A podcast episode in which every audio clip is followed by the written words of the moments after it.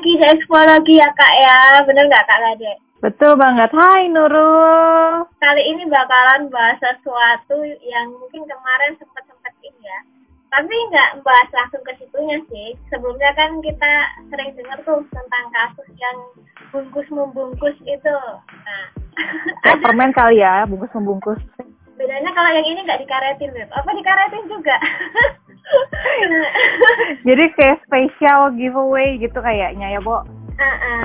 Apa ya, sebuah manifestasi gitu. Kalau orang bilang kan, orang rasa turn on karena sesuatu. Ya, kalau versi softnya yang belum sampai kegangguan kita bisa bilang uh, seksual fantasi.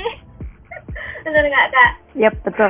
Uh, jadi memang kalau setiap orang tuh pasti punya seksual fantasi. Tapi uh, wait a moment dulu. Sepertinya kalau um, berbicara seperti ini, ini sepertinya yang mendengar harus yang delapan belas ke atas ya, supaya uh, kesannya tidak vulgar. Tetapi ini adalah kita hanya ingin memberitahu orang uh, kira-kira itu fantasi seksual orang itu seperti apa sih gitu loh. Jadi memang harus lebih uh, yang mendengar harus lebih berhati-hati ya gitu. Bener ya, Kanuro ya. Betul banget. Jadi di sini lebih ke arah edukasi sih, membuat teman-teman aware bahwa setiap manusia itu sebenarnya atau memang punya nggak sih yang namanya fantasi seksual, baik itu cewek maupun cowok itu sendiri. Nah makanya kita bakalin bakalan sampai salah nih. Hadirin narasumber langsung nih, cewek maupun cowok, untuk kita bahas apakah sebenarnya mereka punya fantasi seksual. Tapi yang pertama kita ngadirin cewek dulu ya Kak ya. Hai guys, hai cewek. Hai, halo, halo, halo. Halo, thank you. Halo. Hai, kita sebut saja namanya siapa ya? Bunga, bukan nama sebenarnya.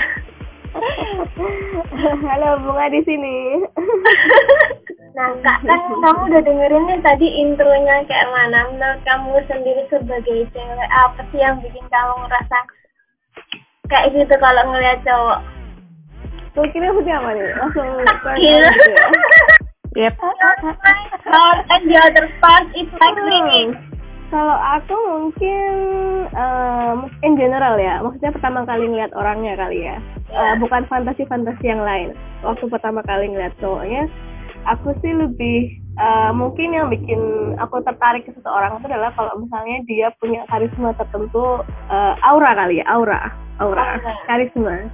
Hmm. Sebenarnya kalau aku sendiri orangnya nggak terlalu harus ganteng atau gimana, atau dia punya facial features yang kayak gimana, karena pengalamanku sih kalau facial features tuh nggak terlalu berpengaruh ke aku. Jadi kayak aku bisa aku bisa fell in love sama orang yang matanya sipit atau matanya belok atau hidungnya mancung atau hidungnya pesek, rambutnya lurus, rambutnya keriting, badannya besar pendek, uh, atau kurus atau gemuk. Itu sebenarnya nggak ada nggak terlalu nggak terlalu jadi sesuatu yang bikin aku turn on, tapi lebih ke arah features. Jadi kayak Uh, aura kali ya. Cara definisinya uh, Bunga sendiri, aura tuh aura yang seperti apa sih? Apakah mungkin kelihatan dia senyumnya itu langsung kayak aduh melting gitu atau apa gitu?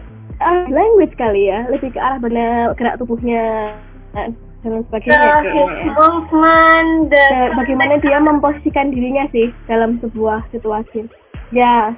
Ya, betul banget. Bagaimana dia memposisikan dirinya dalam sebuah sosial uh, situation kayak gitu. Berarti respon atau aksinya dari uh, laki-laki itu yang membuat kamu jadinya seperti uh gitu ya. Uh nih orang seksi banget, uh nih hot banget nih gitu ya. Jadi yeah. kayak wow, kayak gue senang yeah. nih gue klik nih sama dia gitu kali ya. Iya, yeah, iya. Yeah. Jadi dia nggak harus stand out gitu loh. Aura seperti apa?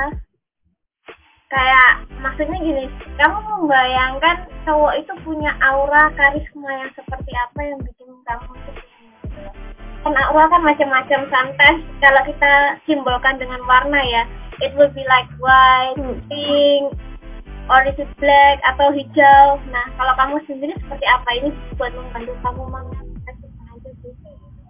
Um, mungkin um, lebih ke arah unpredictable kali ya Kak ya, mungkin sistemnya kayak kita kan kalau misalnya kita berhadapan pada pada suatu suatu situasi nih ya, kita ketemu sama orang, kadang-kadang ini kita udah punya uh, apa namanya pemikiran kayak oh orang ini bakal merespon A atau orang ini bakal merespon B gitu kan. Orang yang kayak gitu tuh menurutku boring karena dia nggak ada sesuatu yang bikin aku tertarik gitu. Tapi kalau misalnya dia misalnya mengatakan sesuatu itu yang luar dari pemikiranku atau sesuatu yang kadang-kadang stupid misalnya, tapi tapi itu sesuatu yang unik yang kita nggak ekspektasi dapatkan dari orang itu. Nah itu yang membuat aku membuat aku terus tertarik ke orang itu ketimbang orang-orang biasa yang mungkin kayak party goers atau kayak ya usual kayak kayak gimana kabarnya kayak outgoing banget, tapi nggak ada yang spesial kalau menurutku. Sesuatu yang spesial tuh justru kalau misalnya dia aneh, weird, kayak kayak memberikan tanggapan-tanggapan yang di luar dari ekspektasi kita. Kalau aku sih kayak gitu. Oke, kalau misalnya dari kata-kata Bunga sih yang aku simpulkan, yang aku dapatkan adalah lebih banyak gambaran laki-laki itu secara personality-nya ya gitu ya, hmm. bukan secara fisiknya yes. gitu ya. Yes. Jadi bagaimana dia bersikap, bagaimana mereka uh, berespon hmm. gitu, itu yang buat hmm. yang oke, okay, ini gue penasaran nih sama lo gitu. Terus gue gimana dong respon gue? Mungkin pada saat ini masih yang uh, ya normal, habis itu ya ih kok gak, ini ya nggak terterbak ya. Terus gue harus gimana dong itu ya? Jadinya kayak ada sisi yeah. adrenalin kamu exactly. yang muncul ya. Exactly, ya yeah, exactly. Yang dia itu out of the box banget orangnya. Kenapa? Kamu itu menitik beratkannya di mananya? Adrenalin atau personalitinya? Personalitinya kayaknya ya. Ya, personality itu yang memunculkan adrenalin. Benar-benar. Tapi ini sesuai sih Kak, maksudnya karena kan memang di beberapa jurnal itu ngomongnya ya kalau cewek itu lebih ke arah situasi gitu kan, lebih ke arah uh, feeling gitu. Itulah hal-hal yang membuat mereka itu menjadikan adanya mood dalam suatu aktivitas. Tapi pernah nggak sih Kak, itu kan untuk misalnya percakapan yang kamu lakukan ketika misalnya baru ketemu. Nah, kalau misalnya nih hubungan itu sudah berjalan lama, gitu kan, how you keep the spark in your relationship? Gimana sih kamu tetap memunculkan api-api itu? Kamu keep memunculkan api-api in relationship? Yes, I mean um, like kalau aku pribadi, aku sebenarnya orangnya cukup boring sih Kak. In kayak uh, kalau misalnya contohnya kayak gimana ya? Aku tuh suka kasus-kasus, aku suka percakapan-percakapan biasa. Kayak gini misalnya percakapan-percakapan normal, kita bertukar diskusi, apa misalnya kita uh, sama-sama baca buku, terus kita uh, sharing-sharing tertentu, apa namanya? sharing-sharing apa namanya? pengalaman-pengalaman masa lalu atau misalnya pengalaman-pengalaman di kantor dan lain sebagainya atau di rumah atau teman dan lain sebagainya. Kayak percakapan-percakapan biasa itu menurutku udah udah udah sesuatu yang um, wow, karena aku sendiri cenderung nggak terlalu suka kalau misalnya sama-sama cuek dan sebagainya. Itu menurutku susah sih sebuah hubungan. Tapi kalau misalnya yang berurusan sama seksualitas misalnya kayak segala macamnya kayak gitu ya, um, aku sendiri tipe orang yang cukup touchy sebetulnya. Jadi kan ada tuh apa love language ya, kayaknya teman-teman psikolog udah tahu semua ya, kayak love language pasti tahu, kayak ada berbagai macam bagaimana cara kita mengekspresikan dan kita lebih suka di bagaimana kan dalam hubungan percintaan gitu kan, ada yang sukanya itu dikasih afirmasi lewat kata-kata, ada yang suka dikasih gift barang-barang, ada yang suka quality time. Aku termasuk orang yang suka touching. Jadi touchy, aku termasuk orang yang cukup touchy. Tapi aku lebih suka dikasih ketimbang memberikan. Jadi aku cukup um, awkward kalau aku disuruh meluk orang atau megang orang dan sebagainya. Intinya, intinya kalau aku mau mulai duluan itu aku cukup awkward. Tapi I really like to uh, receive that from someone. Aku suka menerima itu dari orang lain. Kalau aku gitu sih. Jadi kayaknya mungkin uh, kalau misalnya ngomongin soal fantasi ya, kayaknya aku lebih suka hal-hal yang cukup intimate, kayak misalnya uh, kuning, pelukan dari belakang, dan lain sebagainya. Itu kayaknya uh, salah satu yang bikin aku cukup happy sih. Simpel-simpel pas kayak gitu sih. Hmm. Tuhan dapat, feeling dapat, situasi dapat gitu ya Kak ya? Exactly, exactly. Kalau yang saya rasakan sih, tapi bisa dikoreksi ya Bunga. Kalau yang saya rasakan sih sepertinya Bunga ini uh, tipe orang yang memang harus dihargai dari pasangan. Jadi benar-benar kamu menganggap saya itu ada dan uh, effort saya seperti ini, maka kamu harus memberikan saya seperti ini. Hmm, apa ya, benar begitu? Itu juga kali ya. Tapi sebetulnya aku nggak nggak demanding juga gitu loh. Kalau misalnya aku mendapatkan itu, aku bersyukur. Tapi seandainya enggak pun bukan sesuatu yang uh, gimana gitu sih buatku. Tapi maksudnya seandainya aku diberikan itu, that that will make me happy. Tapi seandainya aku nggak mendapatkan itu juga, it's okay. Gitu. Nah, aku lebih suka bagaimana kita mengkomunikasikan keduanya itu sih. Jadi dia bisa tahu tanpa aku harus setiap hari kayak, kamu kok nggak peluk aku hari ini, kamu kok nggak cium hari ini, aku nggak suka ini. Guys, perhatikan guys. Tapi ya, emang gitu ya cewek ya, mereka itu sebenarnya punya sangkaan, punya keinginan ingin diperlakukan seperti apa. Hmm. Ya, it's really hard to communicate. Gitu loh. Padahal sebenarnya komunikasi dalam hubungan penting juga gitu loh. Kayaknya kita mesti tanya mm. deh, nanti kalau dengan apa ya sama narsum cowok, mereka itu bisa nggak sih diomongin sama si cewek gitu? Emang gimana caranya supaya kalian berdua klik sekali? Dan emang dalam beberapa penelitian juga kan menyebutkan bahwa uh, women tend to like being the apa ya, kalau kasarannya sih objek ya, tapi lebih kepada kayak orang yang menerima kasih sayang, orang yang menerima. Oh, really? Yes, I will bring you objek, to objek life. Maksudnya kayak gimana? Objek maksudnya kayak gimana? Ya, yang pasif. Jadi tiba-tiba mendapatkan surprise, pelukan dari belakang, kayak gitu kan. Maybe surprise touch. Oke. Okay. Ya, kayak gitu lah, kamu tahu. Tapi, tapi mungkin itu in relationship ya? Kenapa? Tapi mungkin itu in relationship kan? Ya, in relationship gitu. Jadi, atau in in bed juga? In bed juga. Whether in bed oh, ya? Or in a relationship, ya mereka lebih suka receiving. Entah itu okay. Mungkin juga ada pengaruh kebudayaan juga kali ya. Aku But, pernah, aku pernah ini sih pernah baca. pernah baca salah satu artikel yang bilang kalau apa namanya made porn gitu tuh film-filmnya itu bertema uh, itu tadi woman yang lebih ke arah pasif, terus laki-laki yang lebih ke arah dominant male gitu. Emang uh, itu benar iya. Ya? Aku baru tahu. Kalau kan memang kalau yang aku pernah nonton ya, pernah nonton di uh, behind the scenes-nya um, video porno itu, jadi memang lebih banyak itu mereka itu ber, berfantasi dengan perempuan yang uh, apa ya yang menjadi objek gitu loh. Karena kan pandangan orang banyak sendiri pun terkait dengan video porno adalah perempuan sebagai objek, bukan sebagai uh, subjeknya yang di bukan sebagai subjeknya gitu, tapi perempuan adalah sebagai objek yang sebagai pemuas. Tapi kan kalau misalnya kita lihat, misal nih uh, kita lihat uh, grafiknya misalnya nggak cuma hanya laki-laki yang nonton porn, misalnya perempuan juga nonton watch porn. Aku pernah lihat, aku pernah baca juga kayak di statistiknya itu uh, male dominant porn itu bukan cuma sesuatu yang di-search sama laki-laki tapi juga di-search sama perempuan. So is that like some kind of mentality yang kita punya? Ya bisa jadi. Bahwa kita kan diri kita sebagai submissive atau bagaimana gitu? Hmm, preference ya mungkin karena di sini jurnal kan memang ada yang namanya distribusi normal dan outlier. Kalau dari sini mungkin distribusi hmm. pada umumnya ya, kalau kita ngomong soal distribusi normal kan berarti pada umumnya uh, hmm. perempuan itu sebagai yang menerima gitu kan, yang diapa-apain, hmm. sedangkan laki-laki itu sebagai orang yang ngapa-ngapain kan kayak gitu. Dan mungkin itu juga hmm. yang hmm.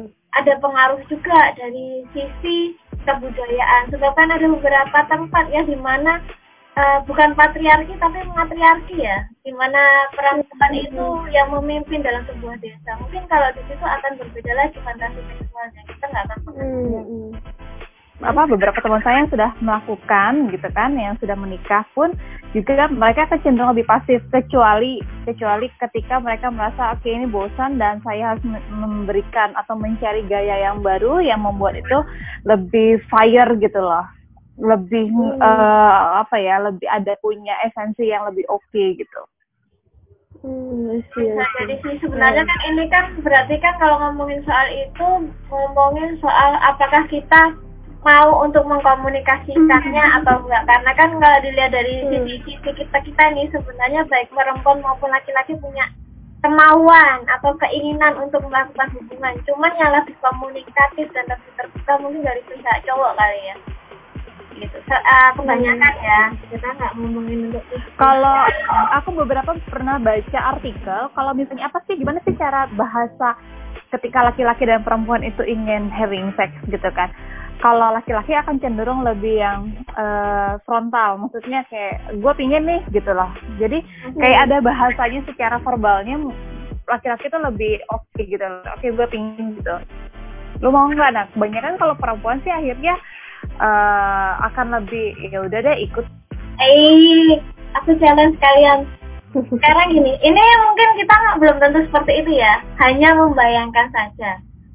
Cara seperti hmm. apa nih yang akan kalian pakai untuk ngomong ke cowok kalau kalian lagi pengen? Oke? Okay? Kalau aku pribadi, nggak harus ngomong ya, nggak harus ngomong ya. Just think that when that time, ya ketika pada saat itu suami kalian datang gitu kan, atau gimana, terus kalian tiba-tiba muncul dorongan untuk itu, hmm. kira-kira apa yang akan kalian lakukan? Hmm. Oke? Okay? Just let it start with you, Bunga. Dan aku aku tipe orang yang quite egaliter kali ya. Gimana tuh? Aku tipe orang yang quite egaliter, maksudnya uh, lebih lebih apa? Aku tipe orang yang nggak nggak takut buat ngomongin apa yang ada dalam pikiranku. Jadi kalau misalnya aku aku bukan tipe yang tuh nanti eh gimana gimana atau merepet-merepet dan sebagainya. Aku bukan tipe yang kayak gitu. Maksudnya if I'm horny, I'm I'm gonna say it gitu. I'm gonna say it like, uh, dude, I'm horny. Uh, are you on for for it? You know. Tipe uh, yang cukup gitu ini sih. Ya, cukup to the cukup point. The point, ya. Ya ya. Kita bilang kayak gitu sih. I'm horny, oh dude, I'm horny right now. Ya. Say it, man. Wah, gitu kan? Karena biasanya emang laki-laki akan lebih lebih gampang, uh, lebih mudah untuk turn on sih. Yeah. Or just go for it, you know? Like for example, um, kalau memang emang misalnya lagi malas ngobrol atau apa gitu, ya just touch them. I think they will understand, right? Yeah. I think so. Komunikasi komunikasi itu memang ada dua ya. Yang pertama adalah verbal, kemudian yang kedua adalah non verbal. If you Uh, cannot do uh, apa namanya yang verbal ya silakan lakukan hmm. yang non, non verbal gitu kan, apalagi Bagi. Digunakan dengan laki-laki itu adalah makhluk visual gitu kan, dengan yeah. kita dempet-dempet merepet-merepet, I think ya mereka akan paham gitu loh dengan oke okay, oke okay, gitu. Aku kalau aku biasanya orangnya uh, tidak terlalu banyak omong ya, hanya langsung act dulu. Langsung, iya. Just do it.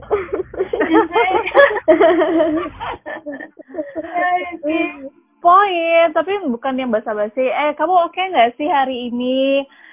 No, no, no. If that itu bukan aku banget ya. Oke, okay, kamu oke okay nggak sih hari ini? Bla bla bla. Saya rasa sih nggak. Itu bukan saya ya. Gitu. Kalau kalau kamu gimana kak? Kalau aku sih mungkin ke arah aku lempar balik ya, semuanya itu aja. Dan verbal lah kalau aku. Just do it. Gimana? Kamu lempar kondomnya apa gimana?